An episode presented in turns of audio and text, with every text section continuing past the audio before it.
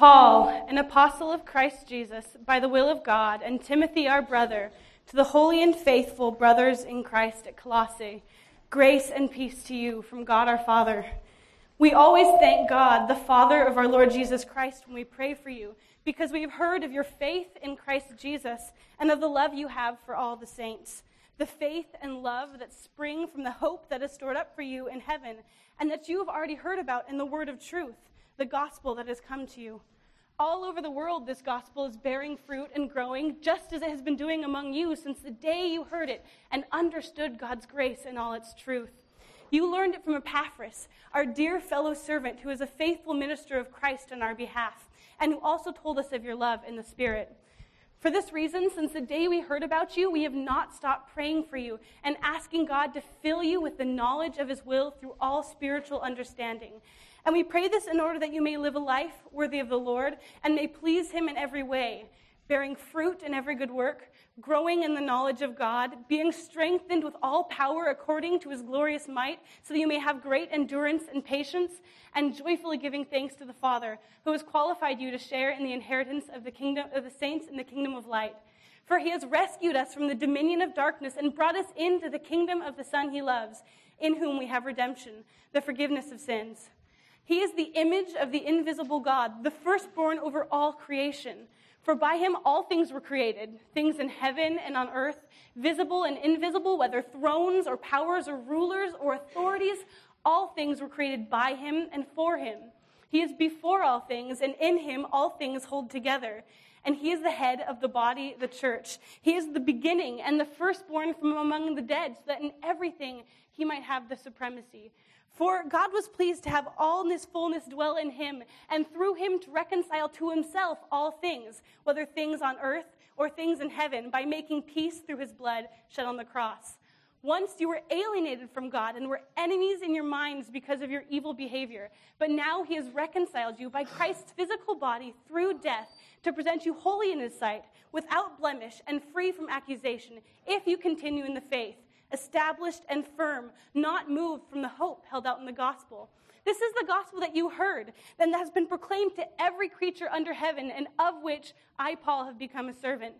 Now, I rejoice in what was what, I, what suffered for you, and I fill up in my flesh what is still lacking in regard to Christ's afflictions for the sake of his body, which is the church.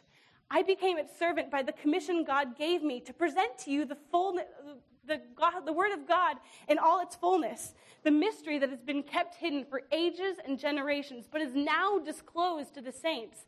To them, God has chosen to make known among the Gentiles the glorious riches of this mystery, which is Christ in you.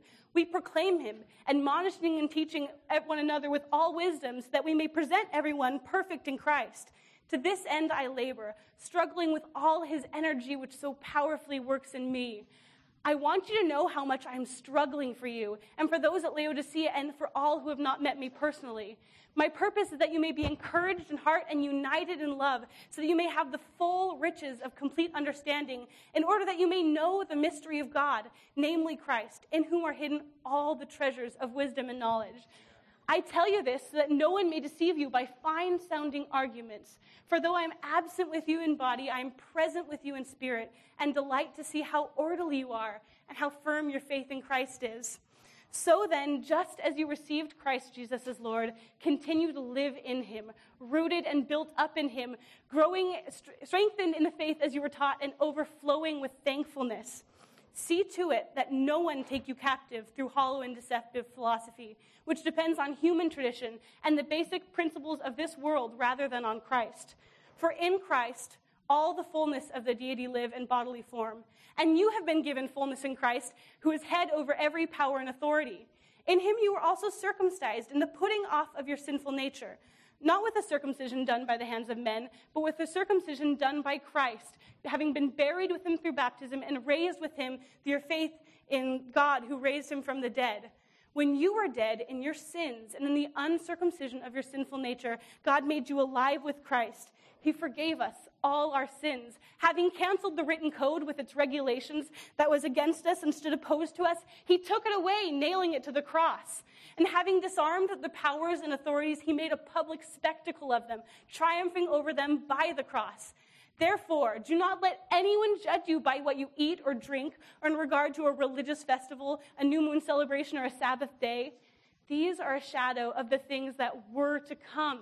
The reality, however, is found in Christ. Um, uh, do not let anyone who delights in false humility and the worship of angels disqualify you for a prize, for the prize. Such a person goes into great detail about what he has seen, and his unspiritual mind puffs him up with idle notions. He has lost connection with the head, from whom the whole body, supported and held together by its ligaments and sinews, grows as God causes it to grow. Since you died with Christ to the basic principles of this world, why, as though you still belong to it, do you submit to its rules? Do not handle, do not taste, do not touch. These are all destined to perish with use because they are based on human commands and teachings.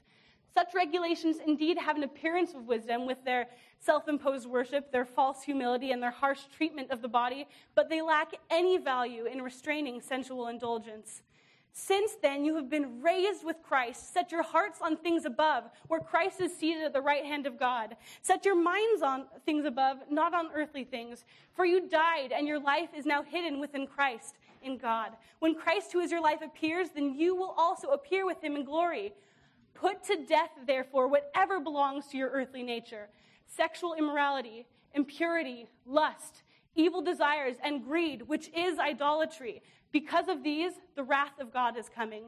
You used to walk in these ways in the life you once lived, but now you must rid yourself of all such things as these anger, rage, malice, slander, and filthy language from your lips.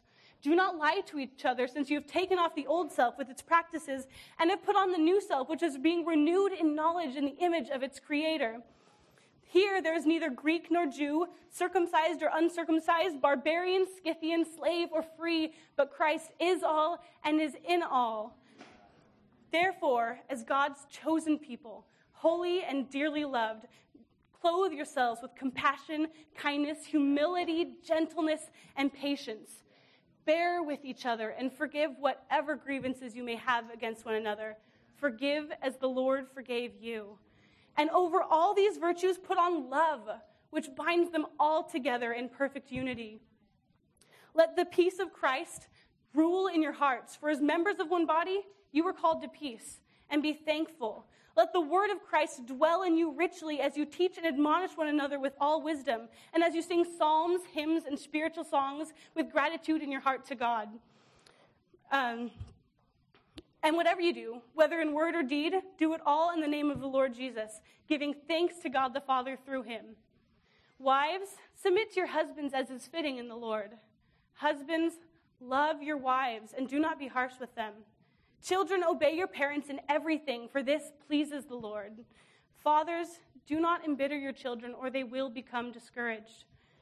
Slaves, obey your earthly masters in everything, and do so not only when their eye is on you and to win their favor, but with sincerity of heart and reverence for the Lord.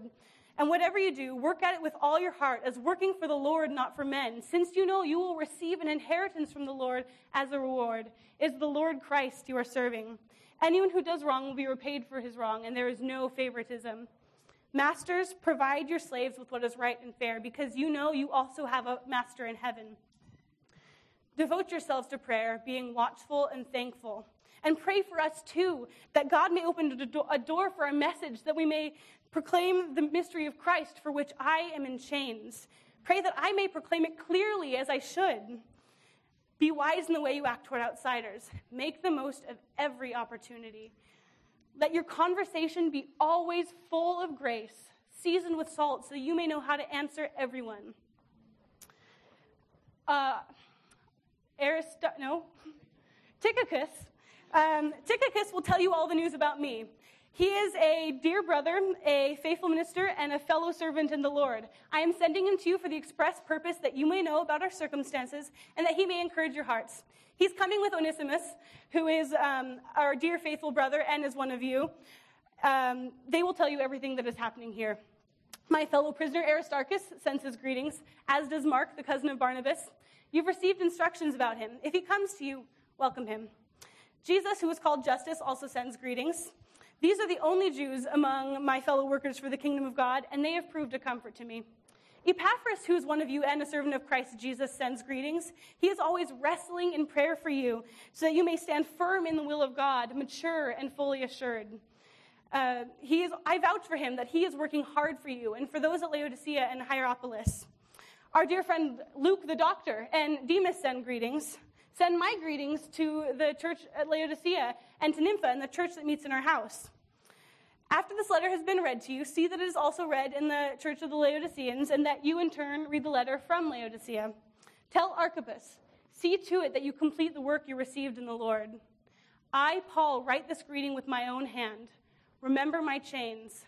Grace be with you. How about that for some work? Huh? Man, the Psalms talk about burying Scripture in your heart. And we just got a realistic example of what's possible.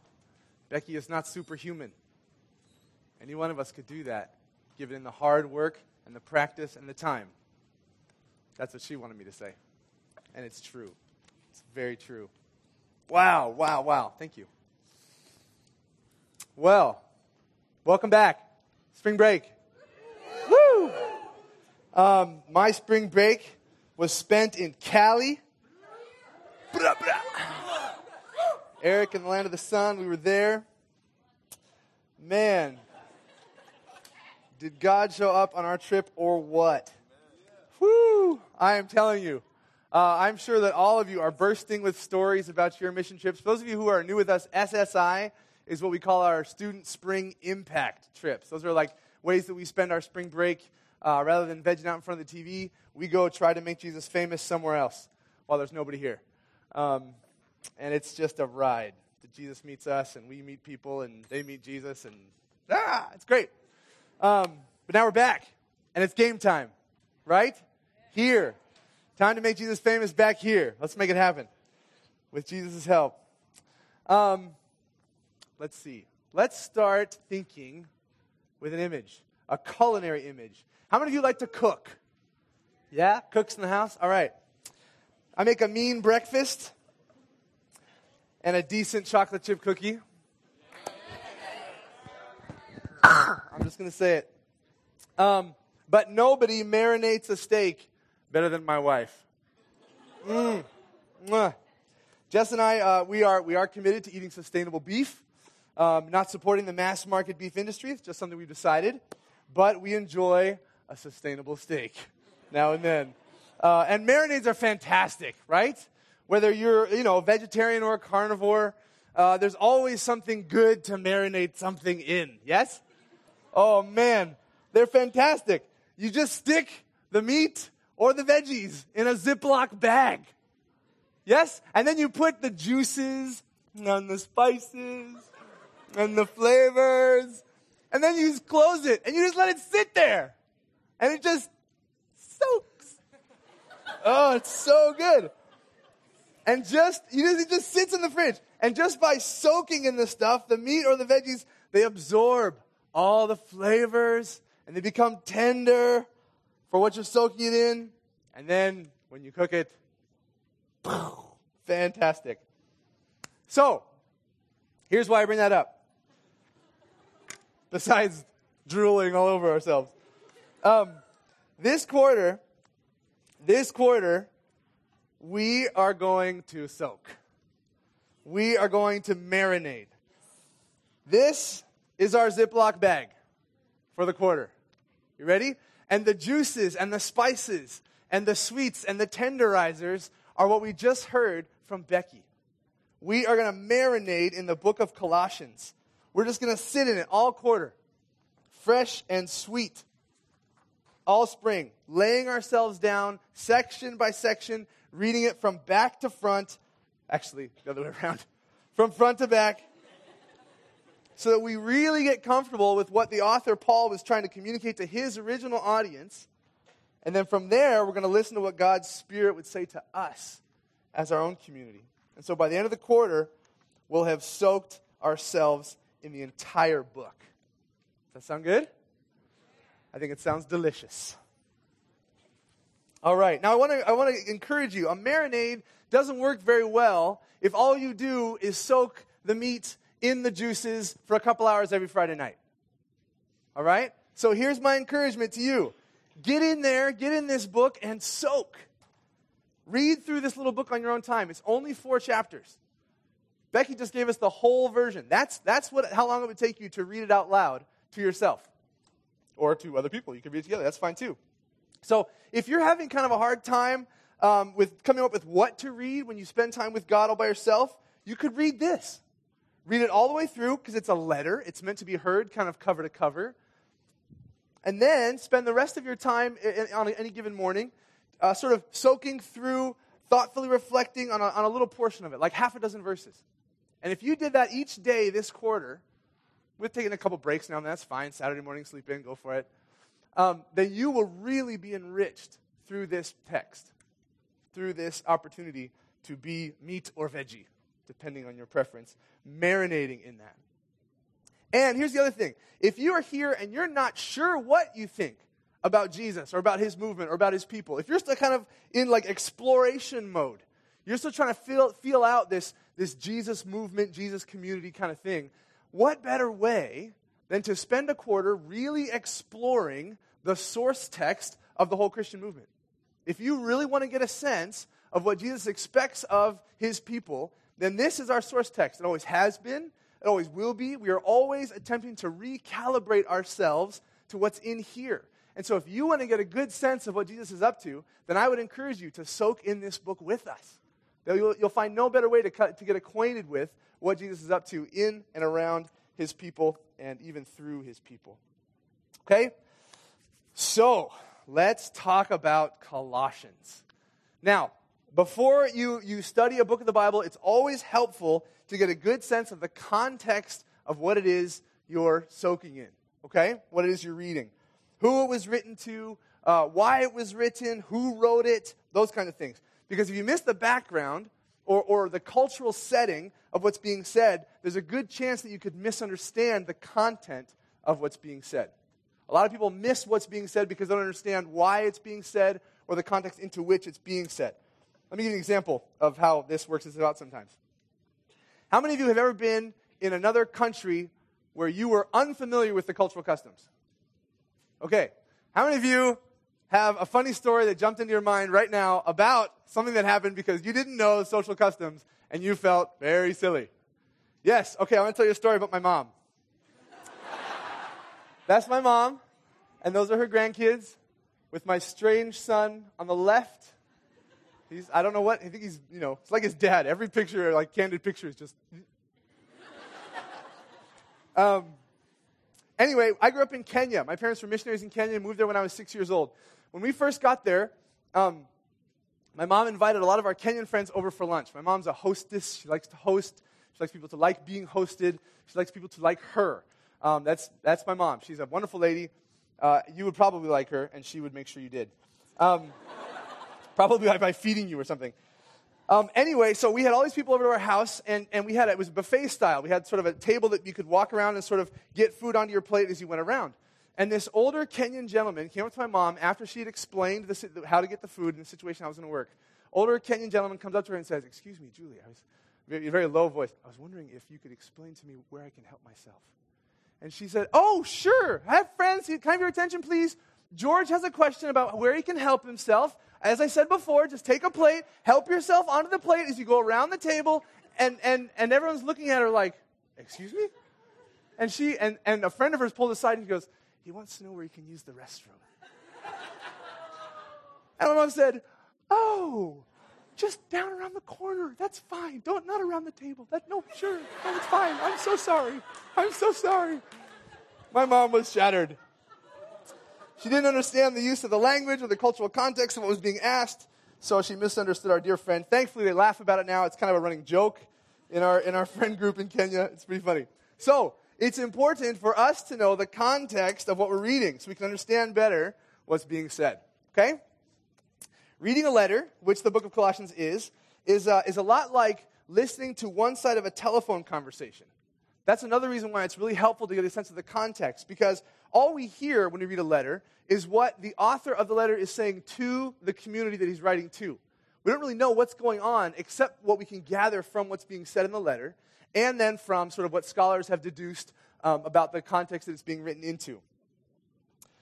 So, we'll jump in with some context and then we'll, then we'll start chewing on the letter itself, all right? The letter was written by a guy named Paul. Um, this is his profile pic from Facebook. he identifies himself at the very beginning of the letter, um, and he was also mentoring a young man named Timothy. And they send this letter sort of together, kind of the two, the, from the two of them. But really, uh, Paul's probably the main brain doing the, doing the writing. This was kind of his deal. And he writes this letter from prison. You heard Becky mention a couple times that he was in chains. Uh, he calls himself a prisoner a number of times. Uh, but this prison sentence of Paul's is probably fairly tame. Um, Paul's in prison a couple different times in his life, and this one probably happens at the very end of the book of Acts. So if you want to look at Acts 28 to figure out what his first Roman imprisonment was like, this is probably what, what, uh, at what point the letter to the Colossians was written. Um, he was probably chained to a Roman guard. There were probably chains involved, but it was probably a very long chain, and he, he, was, he was living kind of in a house by himself. They call it house arrest more than like jail. So, um, he's not in a cell. He can have visitors. He can write letters to the outside world, things like that.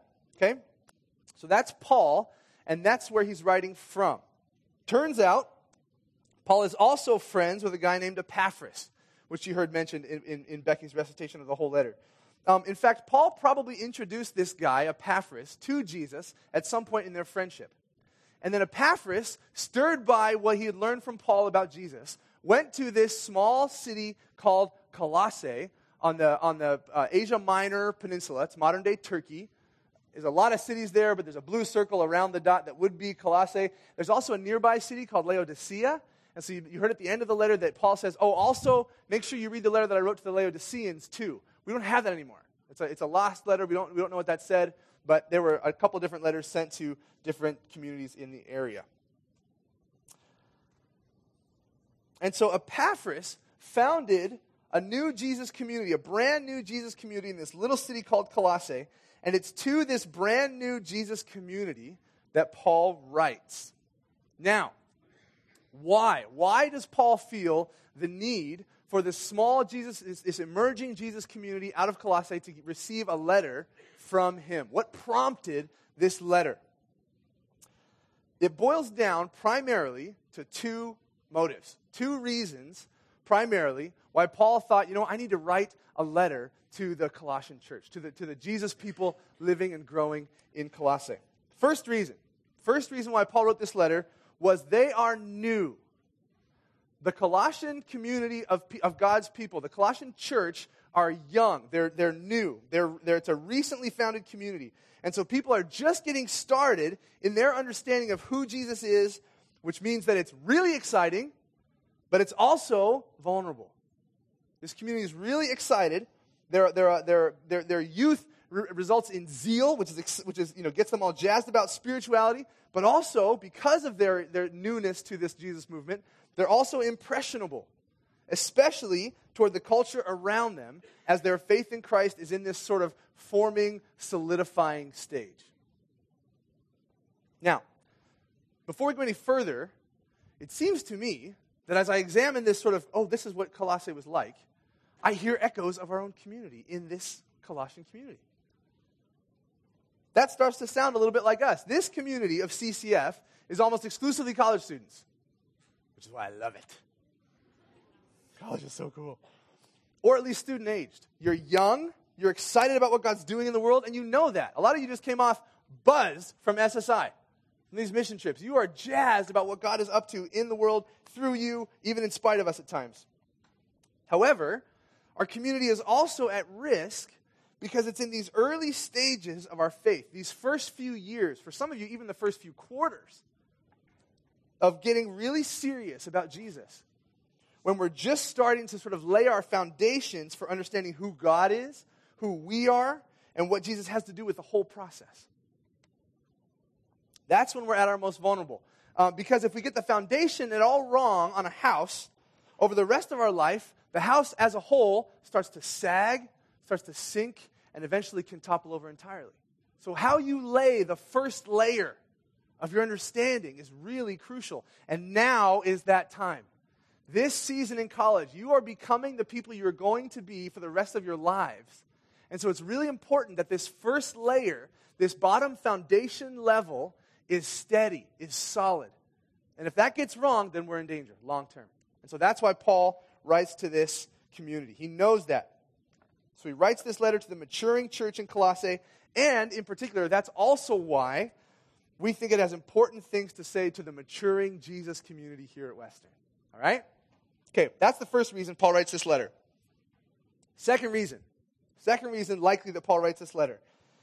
The spiritual culture in Colossae also is a lot like Bellingham. Here's what I mean. See, the spiritual climate in Colossae was a real hodgepodge of spiritual beliefs. Colossae was a very mixed city when it came to spirituality. Because on the one hand, you've got this old school, traditional Colossian spiritual culture, which believed that the universe was governed by these sort of temperamental, unpredictable spirits, like, like kind of wild angels or, or demigods. And they worshiped these spirits to sort of appease them so they wouldn't get on their bad side. And they were really invested in, in having kind of pursuing trippy encounters with these spirits and angels. Okay? In fact, the, the, the general pagan Colossian culture believed that people received a special kind of like knowledge or spiritual wisdom or, or understanding and insight from these trippy encounters. So, by tapping into this sort of demigod, weird angel spiritual, spiritual world, they could have access to higher senses of what's real and what's true. It was, it was really kind of, kind of crazy. Uh, and this, this played itself out in all kinds of ways. People started treating their bodies really weirdly, like kind of uh, bodily abusive self denial. Uh, and the more intense you were willing to go with that stuff, the more sort of eager you were to make contact with these sort of you know, middle ground spirits, the more you would do damage to your body. The more, the more, the more spiritual you were, meant the more like ruthless you were with your physical you know, appearance and, and practices and that kind of thing. It was all about spiritual stuff, engaging the spirits, and your body doesn't matter. Whatever, at whatever cost to the physicalness of who you are, it's all about touching with the spirits and getting insight through that. And that's kind of what your everyday mainstream Colossian spiritualist believed. Okay? So that's, that's one, one uh, ingredient in the spiritual melting pot that was Colossae. On the other hand, we also know that Colossae had a very large population of Jews. Sometime in the third century BC, there was a, a really big population of Jews that was relocated to the Colossian region. So, uh, all kinds of archaeological evidence has turned up with, with uh, evidence of synagogues, uh, which were the Jewish centers of worship. If you were a Jew who didn't live in Jerusalem, Jerusalem is like Jewish headquarters because the temple's there. If you, if you didn't live in Jerusalem, then you went to synagogue, which is kind of like the little embassy, the Jewish embassy in your city. And you could participate in, in Jewish rituals there and, uh, and, and festivals and that kind of thing. And that's what Jewish spirituality centered on. Jewish spirituality centered around celebrating certain holy days and festivals, obeying Jewish law, and really differentiating yourself from all the other ethnicities around you by circumcision. Rather uncomfortable, but a way to differentiate yourself from the surrounding cultures. Now, so you have sort of regular Colossian spiritual life injected with Jewish uh, cultural norms. Add to this melting pot, the, add, add, in, sort of injected into this mix, was this new amazing news about Jesus Christ. Epaphras gets to Colossae and he throws the message of Jesus into this mix. And people respond. This good news was the climax of the Jewish story, though most of them won't receive it that way. And it also flies in the face of the sort of many little gods approach of the Colossian pagan culture. So, with all these things in play, is it really any wonder that this young, growing Colossian church is vulnerable to cultural pressures? I think not.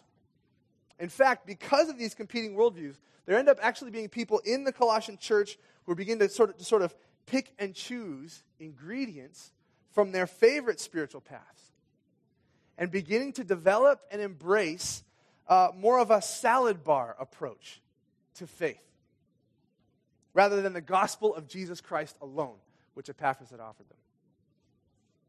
And smart people who write, you know, really thick books, they call this sort of combo approach that, was, that the Colossian church was experiencing, they call this the Colossian heresy. I call it the salad bar approach to faith. Instead of having a faith that's centered on Christ, they're starting to include all their favorite flavors from the competing worldviews in their city. Now, that sounds a lot like the culture on a college campus, doesn't it? Right? I talk to all kinds of students who take this sort of salad bar approach to, to truth, to reality. Yeah, there's cool things in Buddhism. I like some of what Jesus says. The Dalai Lama knows what's up to. And oh, yeah, Gandhi. Oh, Gandhi. Great guy. He was. I mean, that's what we hear, though, right? We hear this sort of this collectivism about spiritual paths where people kind of choose their favorite parts. And what's risky for people who follow Jesus now in our culture is that we are barraged by our culture to live that way. That is the going cultural norm. We are so pressured to pick our favorite parts from the Jesus stories and to fill in the gaps with what our culture says you should be comfortable with this. Think about it. These are the kinds of things that I hear running through my own mind, that I hear running through other students' minds. I like it when Jesus cleans up my life, but when he tells me what to do with my money, I'd rather pick the independent American ingredient so I can have what I want. Or this one. Sure, I enjoy Christian community and friendship, and I'll totally let my brothers and sisters speak into my life, except when it comes to my girlfriend. In that area, I want the individualist ingredient. So we do what we want because it's not anybody's business what I do in private. Or, in another way, we mix the ingredients of following Jesus in with the constitutional ingredient of our right to pursue our own happiness. And we assume that what will make us happy, what will make us most happy, is the highest likelihood of what God actually wants us to do. Where I will be the most happy, that is the most likely that is most likely what God wants me to do. It gets difficult when we start speaking about things like crucifixion.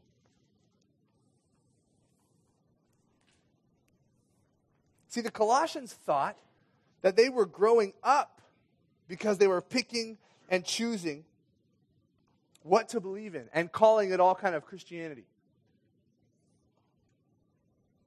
So it's into this situation that Paul writes them this letter from Rome. There's a delegation from the church at Colossae that comes to Paul and says, Paul, here's the situation. What do we do? Paul says, Ah, let me write you a letter. And he sends them home with, with Tychicus and, and these different, these, this different crew that's going to travel around to the different churches in that area. That's the, the situation that Paul writes this letter into from Rome. So, with all that background in mind, this will be good to keep in mind for the whole quarter. Because as you see, as you th- see things come up, as we go section by section through this text in, in, in the scriptures, you'll realize, oh, yeah, that's hooked into what, what the Colossians were dealing with. Oh, yeah, that's kind of the thing that Paul was talking about before. You can color the context of what we're going through each week. You can apply the things that, that, that we've learned so far. Okay? All right. So, all that background, let's dig into the text. Right?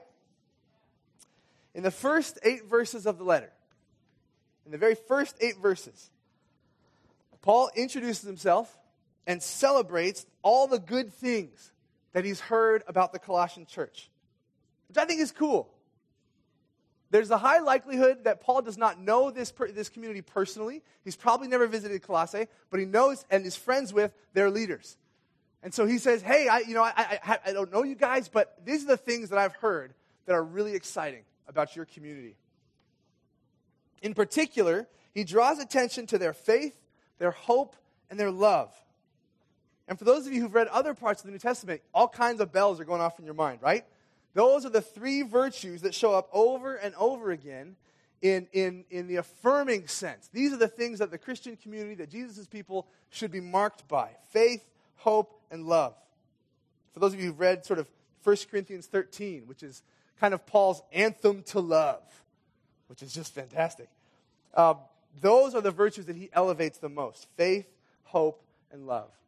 There's a, uh, a New Testament historian named N.T. Wright, and he says these are the three main features of Christian living the faith with, which reaches out to grasp what God offers in Jesus Christ, the love that binds the community together, and the hope that looks eagerly forward to the time when God completes what he began in Jesus. I've often wondered if Paul were to write us a letter, if he were to write a letter to the Jesus community of CCF at Western Washington University, what do you think he would affirm about our community?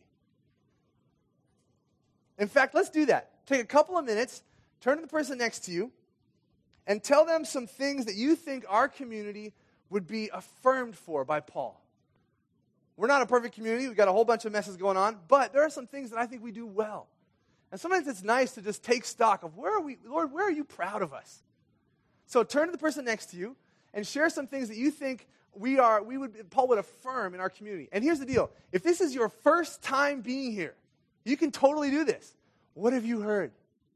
Right? What, what, what, what, as an outsider coming in, as a new person kind of exploring this, what have you heard about this community that you think Paul would mention in the letter? What are some things you came up with?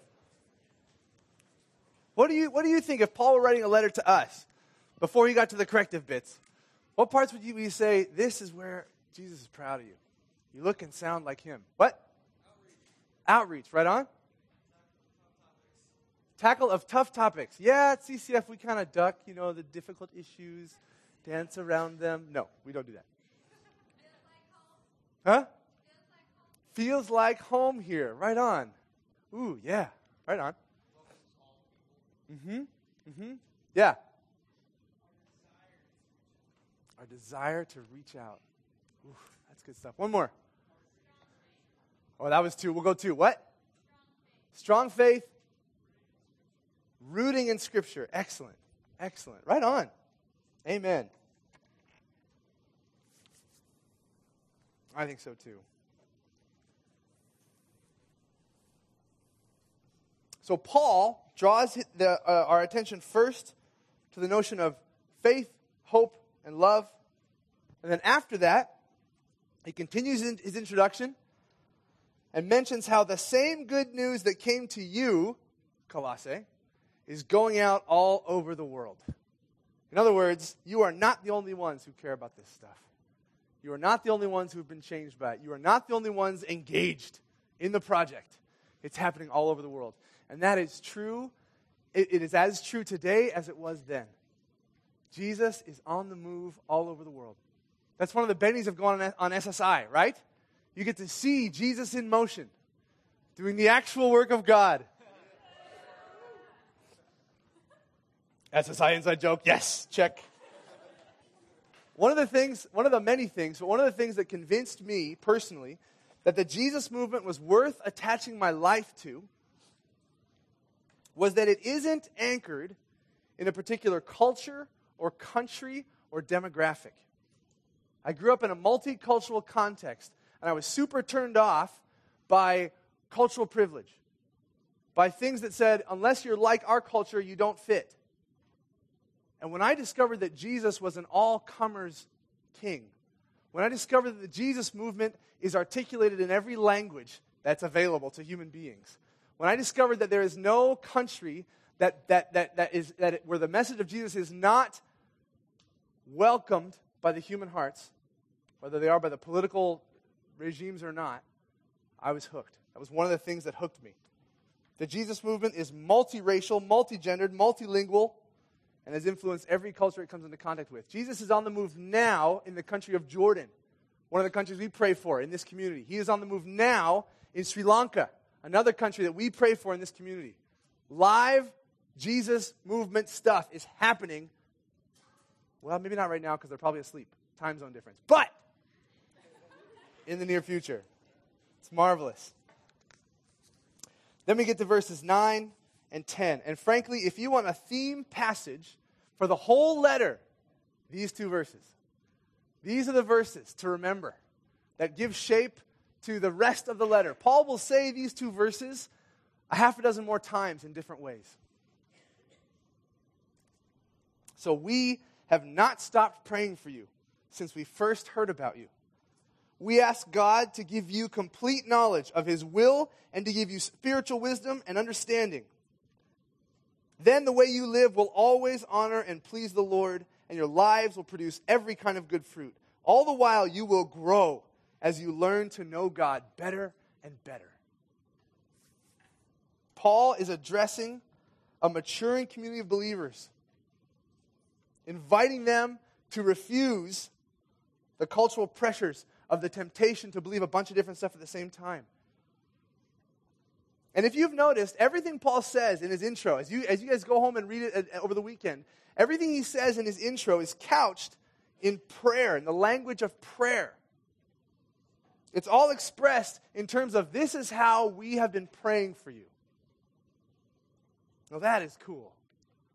We should do that. We should tell each other how we are praying for each other. And not and not not like in general terms, oh that's okay. I'm praying for you, I'll pray for you.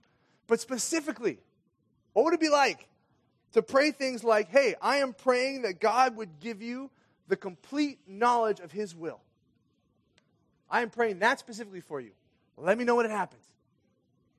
Wouldn't that be cool? We should do that. Now, what is Paul praying for?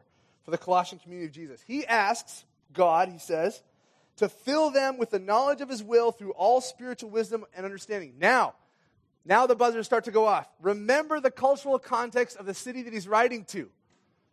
Look how his prayers fly in the face of what the Colossians are tempted with. He says they want knowledge and spiritual wisdom and understanding, right? That's like the Colossian thing. They're all about special wisdom and spiritual insight because of their connection with the demigods, right? That's what the Colossians are all about. But Paul says they've got their sources screwed up. I, I we pray that God would fill you with the knowledge of his will. Paul says, I don't hope you have the kinds of knowledge or spiritual wisdom that you think come from these sort of trippy encounters with the spirits. I want you to have the kind that comes from God. Go to Him for that stuff, not the broader pagan Colossian culture or the Jewish influences around you. See, even in his prayers, he's already beginning to correct and confront and shepherd the community in the way he wants to go. Paul is clever. He's already uh, confronting gently through language of prayer the salad bar approach to spiritual truth. Now, Paul knows that the journey ahead for the Colossian church, the journey of resisting culture and of embracing the centrality of Jesus, Jesus plus nothing in that sense, Paul knows that it's going to be difficult. Because cultural pressure to conform to pick and choose which parts of Jesus we're going to take seriously and which parts of our culture we're going to listen to instead is very real. It was then, it is now. That's why he keeps praying. In verse 11 through 14, says this We also pray that you will be strengthened with all his glorious power, so you will have all the endurance and patience you need. May you be filled with joy always thanking the Father. He has enabled you to share in the inheritance that belongs to his people who live in the light. Because he has rescued us from the kingdom of darkness and transferred us into the kingdom of his dear Son, who purchased our freedom and forgave our sins. Paul knows that it will take endurance and patience to keep ourselves from mixing cultural spirituality with the whole truth that Jesus preached, centered on himself, that he alone, that Jesus alone has to offer. In fact, that's what Paul closes this opening section of his letter to, to the Colossians. That's what he closes with a reminder of what Jesus alone offers to every person in this room, to every person on this campus, to every person who's ever lived. This is why we sing the songs that we sing. This is what God has done. He has rescued us from the domination of darkness and brought us into the kingdom of the Son he loves, who purchased our freedom and forgave our sins. If you are here tonight and you would not call yourself a Christian, you just heard in two verses the whole reason we follow Jesus. Before I got serious about my relationship with Jesus, I was under the dominion of darkness. I was dominated by darkness, bad choices, wicked choices that weren't just mistakes to learn from from my end because they splashed out on other people and did damage around me. Nothing I did was just personal. And the choices that I made had a hold on me that I couldn't shake, and God has rescued me from that. He is rescuing me from that. You hear Christians talk about getting saved? That's what we're talking about. That's what we're talking about. God is saving me from my addiction to pornography, from my overinflated sense of ego, and my terrible insecurities about being liked by everybody. And through Jesus, He forgave me for everything I ever did. And I'm still in process. I'm still in recovery. And Jesus has sworn to finish what he started in me. And that's what he offers every single person on our campus. And Paul can't even keep a lid on it. Read the next section. Paul goes into detail about the work of Jesus to make this rescue possible. And he just sings. You got to read it. It's this epic anthem of what Jesus has done. We'll get there in a couple of weeks. Slow down, mumbler. It is phenomenal. It is one of the finest moments in the text. And we will talk about it in two weeks, but read it ahead of time and sing with Paul. Sing with him as he celebrates what Jesus did. Oh, it's so good. Okay, you get ready. This book is good. Here's how I think we should end tonight with, but set the tone for the rest of the quarter with. Whenever you marinate in a certain part of Scripture like we are this quarter, there are, there are certain themes that Paul draws our attention to. There are certain things that are repeated that you'll notice the more you read it, the more you think, okay, these are, these are the things that are sort of popping up over and over again. Oh, Paul said this before. He said this before. He said this before. Okay, it's obvious that Paul wants the Colossians to get the point. The likelihood is very high that he wants us to get the point as well. And as I prayed about the opening to this letter, I asked Jesus what we should emphasize from it for our own community today and for the rest of this quarter. What stuck out to me was Paul's prayer for this community, his prayer life towards and for and on behalf of the community he was writing to. In verse 3, Paul says, We always pray for you. Verse 9, we have not stopped praying for you. Verse 11, and we also pray for strength, etc., etc., etc. This introduction to a letter that lays out what a mature community of believers looks like starts with the example of prayer for the community and for the mission that community is on in their city. And I think, I really think that the Spirit of Jesus has started stirring something like that in our community.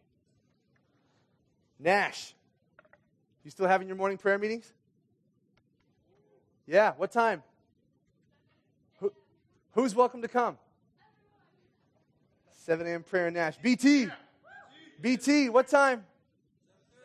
7.30. How many days a week? Who can come? Wait, wait. Only some? What did you say?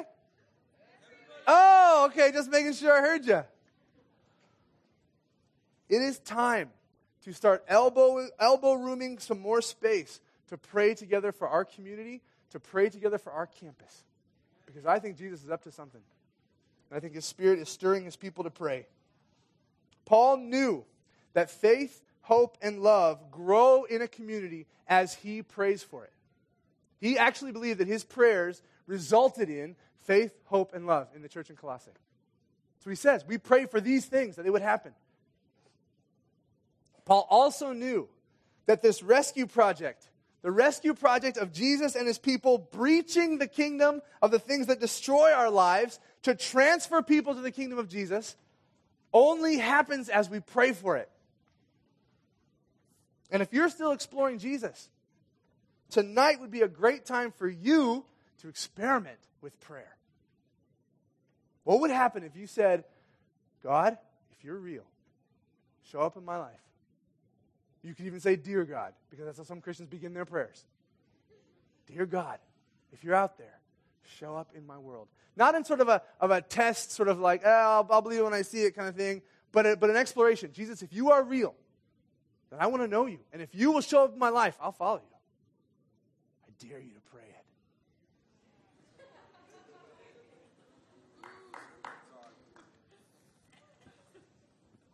If you are genuinely interested in meeting Jesus, know this He was publicly executed for your freedom to forgive your sins. You think He's going to hide from you? And for the rest of us, let's pray for our community. Let's pray for our campus. Let's ask Jesus to show up in the lives of our friends and our classmates and our professors. Let's pray that God would build in us, in our community, faith, hope, and love. The willingness to risk because we trust God ruthlessly. The willingness to have a, a bigger vision than what is right in front of us, a trajectory of what Jesus could do. Hope and love a reputation for how we treat each other, a reputation for how we treat other people on this campus, a reputation that our community has by the way we interact. Let's pray these things into happening. Because when we pray, God starts to reach into our chest and starts maneuvering dials. We start being transformed to be like Him. So we're going to end this time in prayer. Let's have just a couple of you loudly pray for the next five to ten minutes. Pray so we can all join in. And here's, here's my invitation pray the prayers in Colossians. Get your Bibles out and pray the kinds of things. Use Paul's words. You're allowed to, to plagiarize. Everything I've ever taught is totally ripped off from smarter people. Like, you got to know that, okay?